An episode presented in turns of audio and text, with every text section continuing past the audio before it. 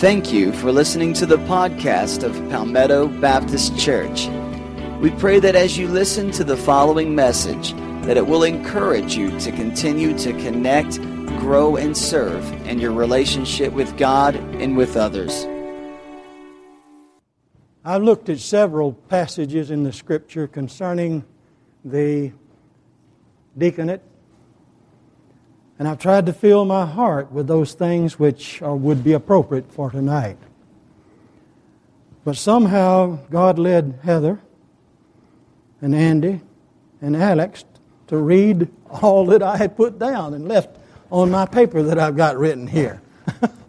so that's all right. That's, maybe it needs to be have a double reference here for this evening. It's a great honor to, to serve as a deacon. Let me remind you, it is also a great responsibility. Although the church has a spiritual first goal, physical needs must be met also. I think the pastor should take the lead in both of these, of course, but more in the spiritual area, and the deaconate should take the physical part. They're to serve the tables or, or lay the foundations or whatever else you, comes along. So you need to be doing those things. The deacons of the Jerusalem church were selected by the congregation to enhance that church's unity through goods distribution. Now, I don't think I need to read again Acts chapter 6, verses 1 through 7. All right? I have it in a little different translation. Would that be all right then if I shared it from that translation? I asked a man the other night, did he want me to really nail it or did he want me to just pass over it? And I had tongue in cheek asking that. He said, do whatever the Lord says for you to do. So maybe I better, maybe I better read it again from the King James. Acts chapter 6, verses 1 through 7. And in those days, when the number of the disciples was multiplied, there arose a murmuring of the Grecians against the Hebrews, because their widows were neglected in the daily ministration. Then the twelve called the multitude of the disciples unto them and said, It is not reason that we should leave the word of God and serve tables. Wherefore, brethren, look ye out among you seven men of good, honest report, full of the Holy Ghost and wisdom, whom ye may appoint, whom we may appoint over this business. But we will give ourselves continually to prayer, to the ministry of the word. And the saying pleased the multitude. They chose Stephen. Here I go, Heather and Timon and Parmenas and Nicholas, a proselyte. I overlooked the whole line here, a man full of faith and of the Holy Ghost, and Philip and Prochorus, Nicanor, Timon, Parmenas, and Nicholas, a proselyte of Antioch, whom they set before the apostles, and when they had prayed, they laid their hands on them. And the word of God increased, and the number of the disciples multiplied in Jerusalem greatly, and a great company of the priests were obedient to the faith. I, I noticed that in this place there is a special place where the word is in italics. And it says they laid there. The word there is in italics. And that generally means that it's not found in the original. So if you laid hands on them, it wasn't necessarily their hands, it was simply you representing God in placing that responsibility and that honor upon them. I'd like to say just a word about this Jerusalem church.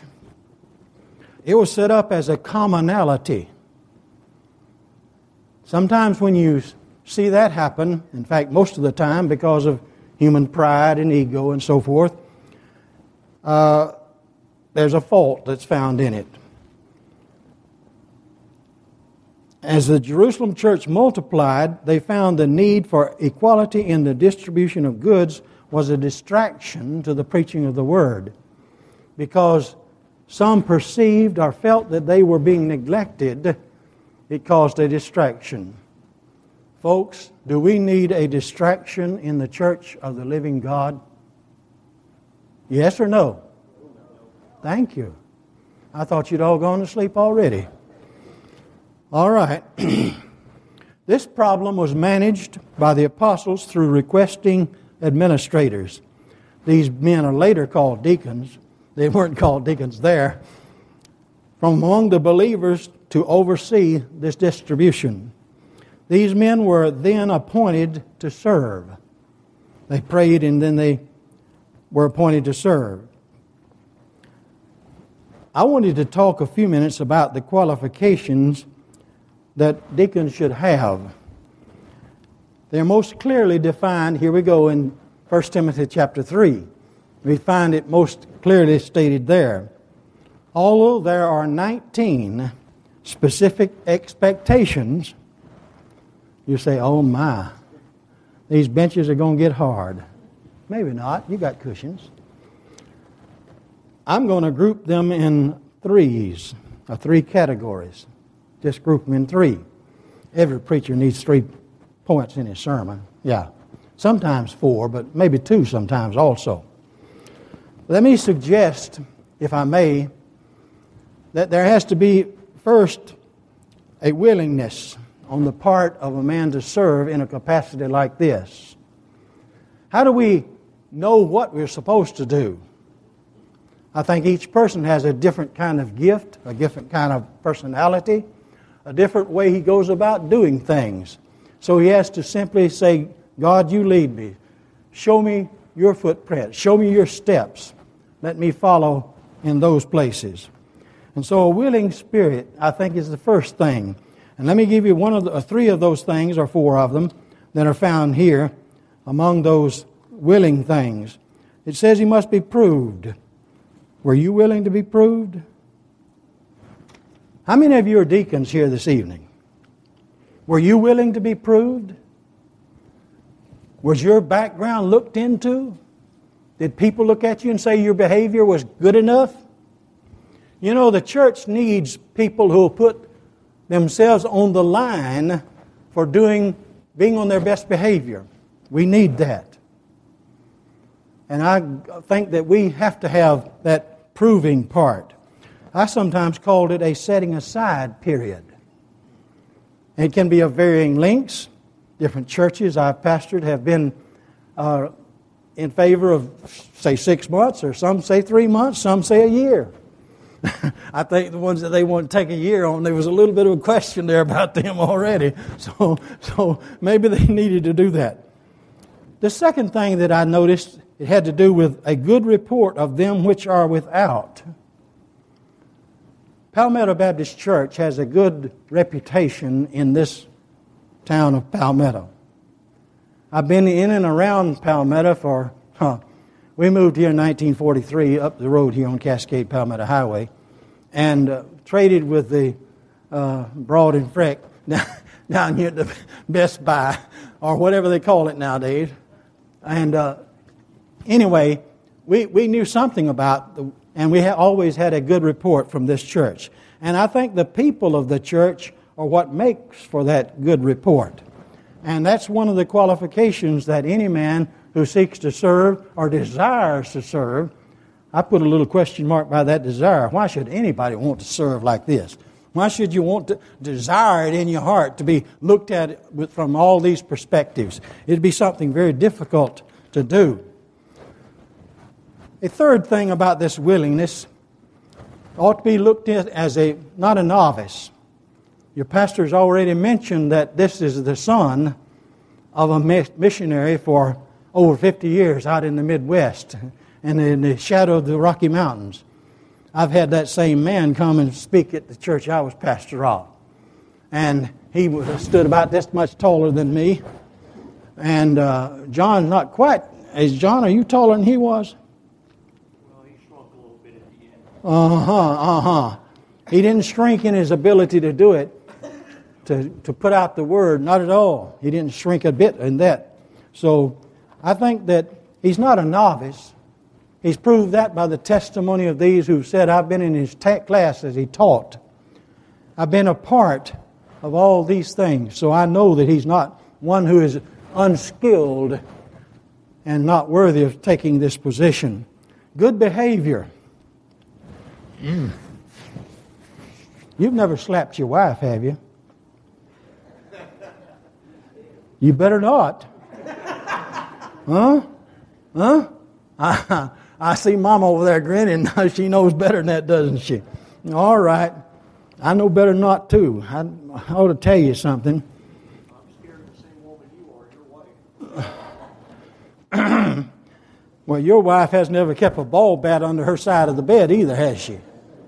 Mine has. She said one of these nights, uh-huh, all right. Not really, she didn't, but uh, okay, I like to, that's kind of a joking thing to say.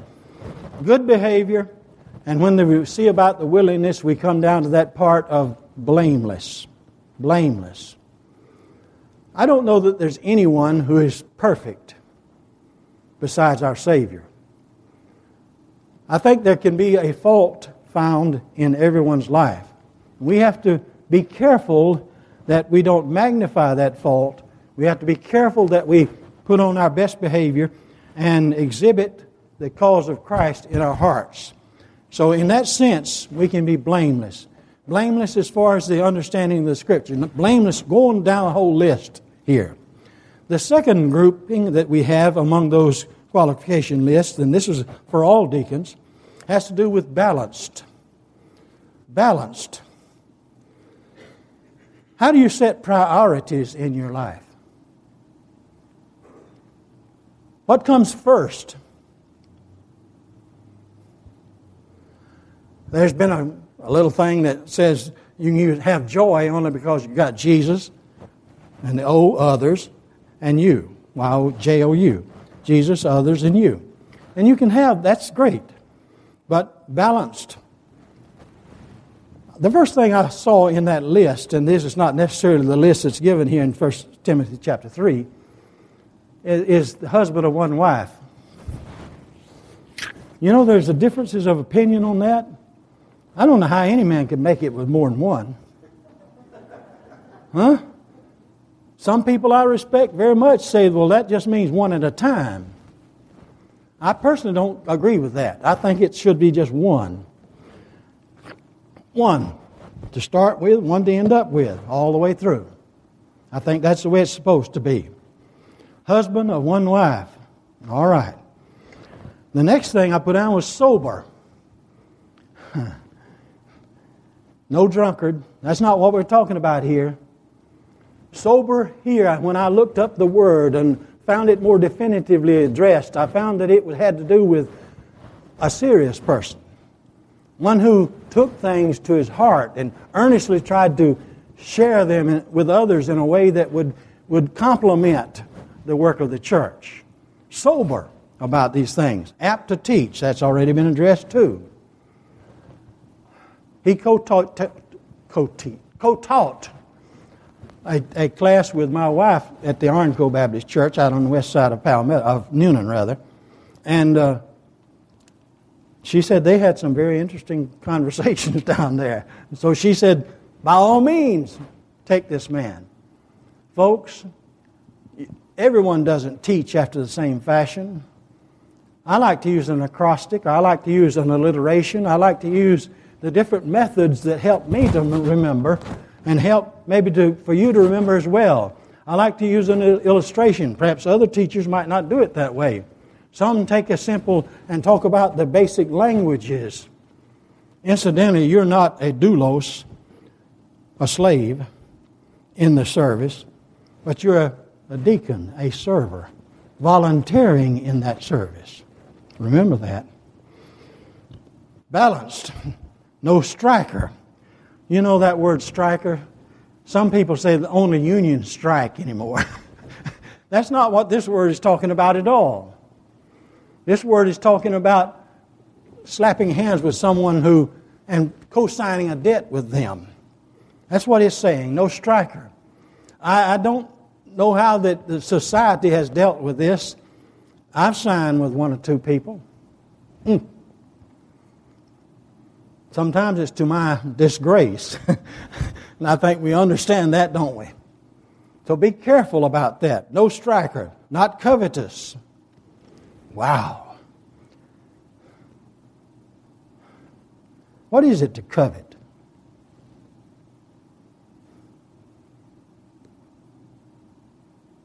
You look at something that belongs to someone else and say, I wish he, I had that. I wish I had that that belongs to him for me. You're coveting when you do that. God wants us to earn that. He'll give it to you if you'll earn it, if you'll work out for it, work for it. Not covet. Rules well his own house. Alex, Andy, is daddy does daddy look out for you? Yeah, I think he does. I've seen both of you all along. I was there a little while after you were born. Andy was. And yeah, patting her on the head as if she's getting special attention. All right, but she's a special little girl. I got their picture on my refrigerator. All right, rules well his own house. He's taking care of his family. Worked hard to take care of it.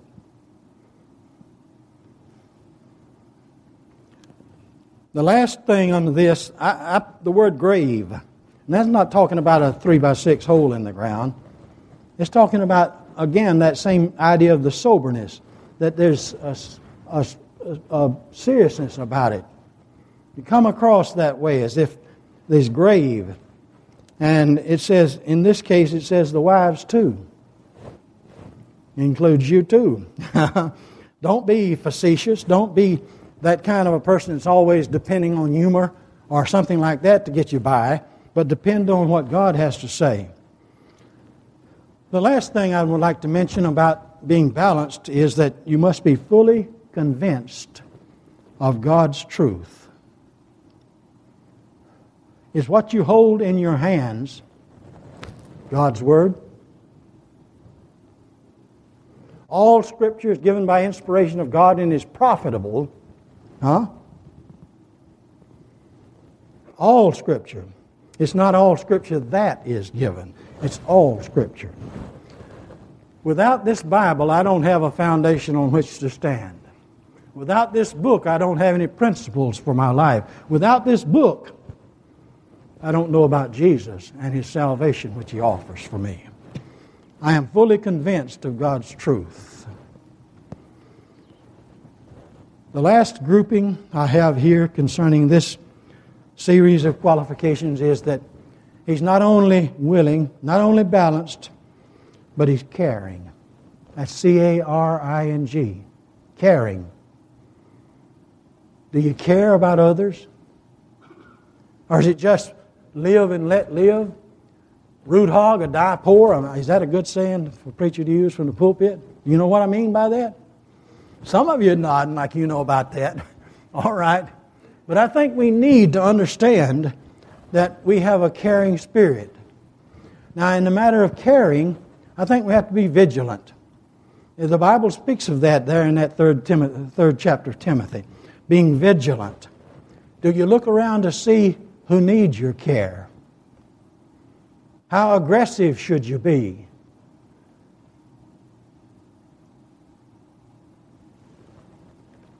Given to hospitality. Mm. That mean I'll take you to the hospital when you need to go? No, I don't think so. I think it, it means something else. It means that you're willing to give a neighbor a helping hand, even if it's just to weed his rose bushes. Uh, give him a helping hand if it's just to dig a stump out for him. I help him with that. Give him a helping hand if it's just for to give him a meal if he needs it along the way. I think we need to do that. Given to hospitality. Now, this next one, again, I have several commentaries that say something different uh, opinions about it. It's given to wine, not addicted to wine. Oh my. I've known some people who were addicted. I've seen some who simply were driving along and they finally just went off the road and wound up in the ditch. I've seen some others that hollered, yelled. You know what that is, don't you? Hollering and yelling. Mm-hmm, I thought you did. Hurt their wives, hurt their children, spent all their money at the liquor store before they got home. But that's not what it's talking about here. It's not, and I hate to say this because Ephesians chapter 5, verse 18, it tells you not to take wine. Now, how much shall I take? Be not drunk with much wine, huh? I've had people argue with me and say, well, that means I can take a little bit, can't I? And there are a lot of Baptists who frequent the store that buys wine. Huh? In fact, I think if uh, the Baptists would quit going to the liquor stores, they'd go out of business. Mm, mm, mm. But Paul advised Timothy to take a little wine for your stomach's sake. Medicinally, careful, careful.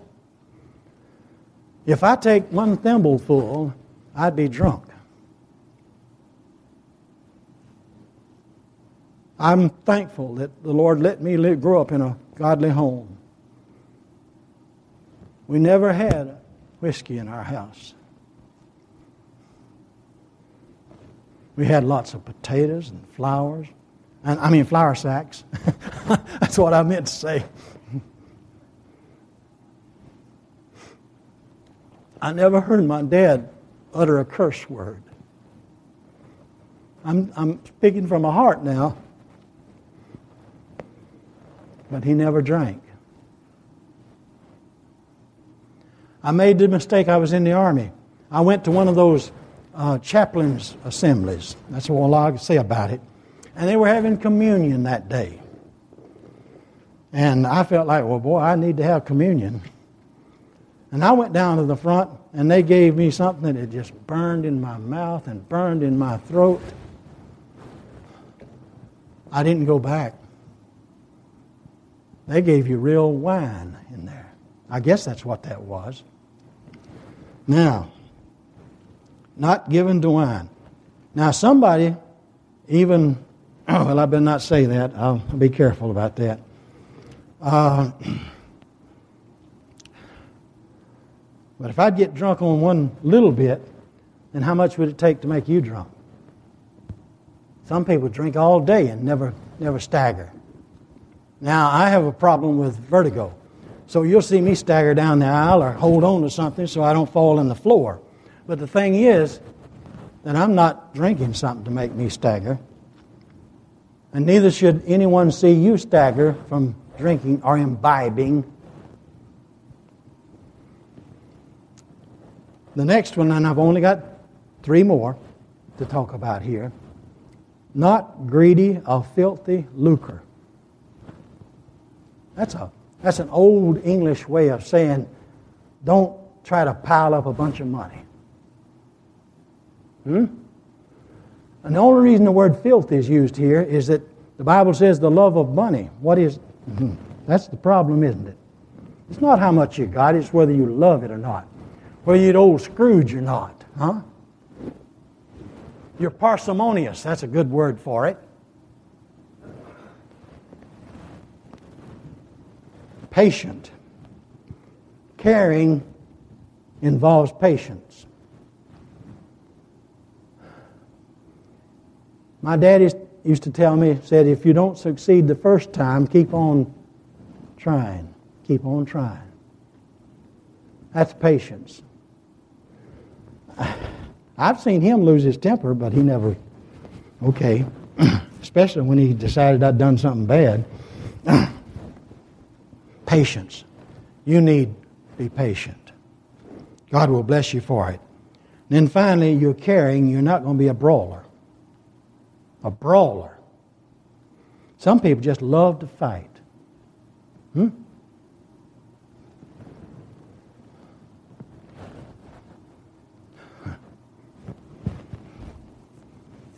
I'm not going to take my glasses off if somebody comes up and threatens to sock me. Wait till I get my glasses off. No, no. Mm-mm. Don't want you to do that either, but don't be a brawler. Not at all. Now, I wrote a little paragraph here at the bottom that I want to share with you specifically. Although the body of believers has adapted its organizational plan, we have a little different name for some things. It still needs principled personnel to properly glorify God and demonstrate to a questioning world the values of biblical living and an everlasting future. The successful administration of the church depends on the communication of a united dependence on God. You can't have factions here and here. Have it all one place. And finally, I congratulate you on choosing and selecting John Hughes to serve as a deacon here.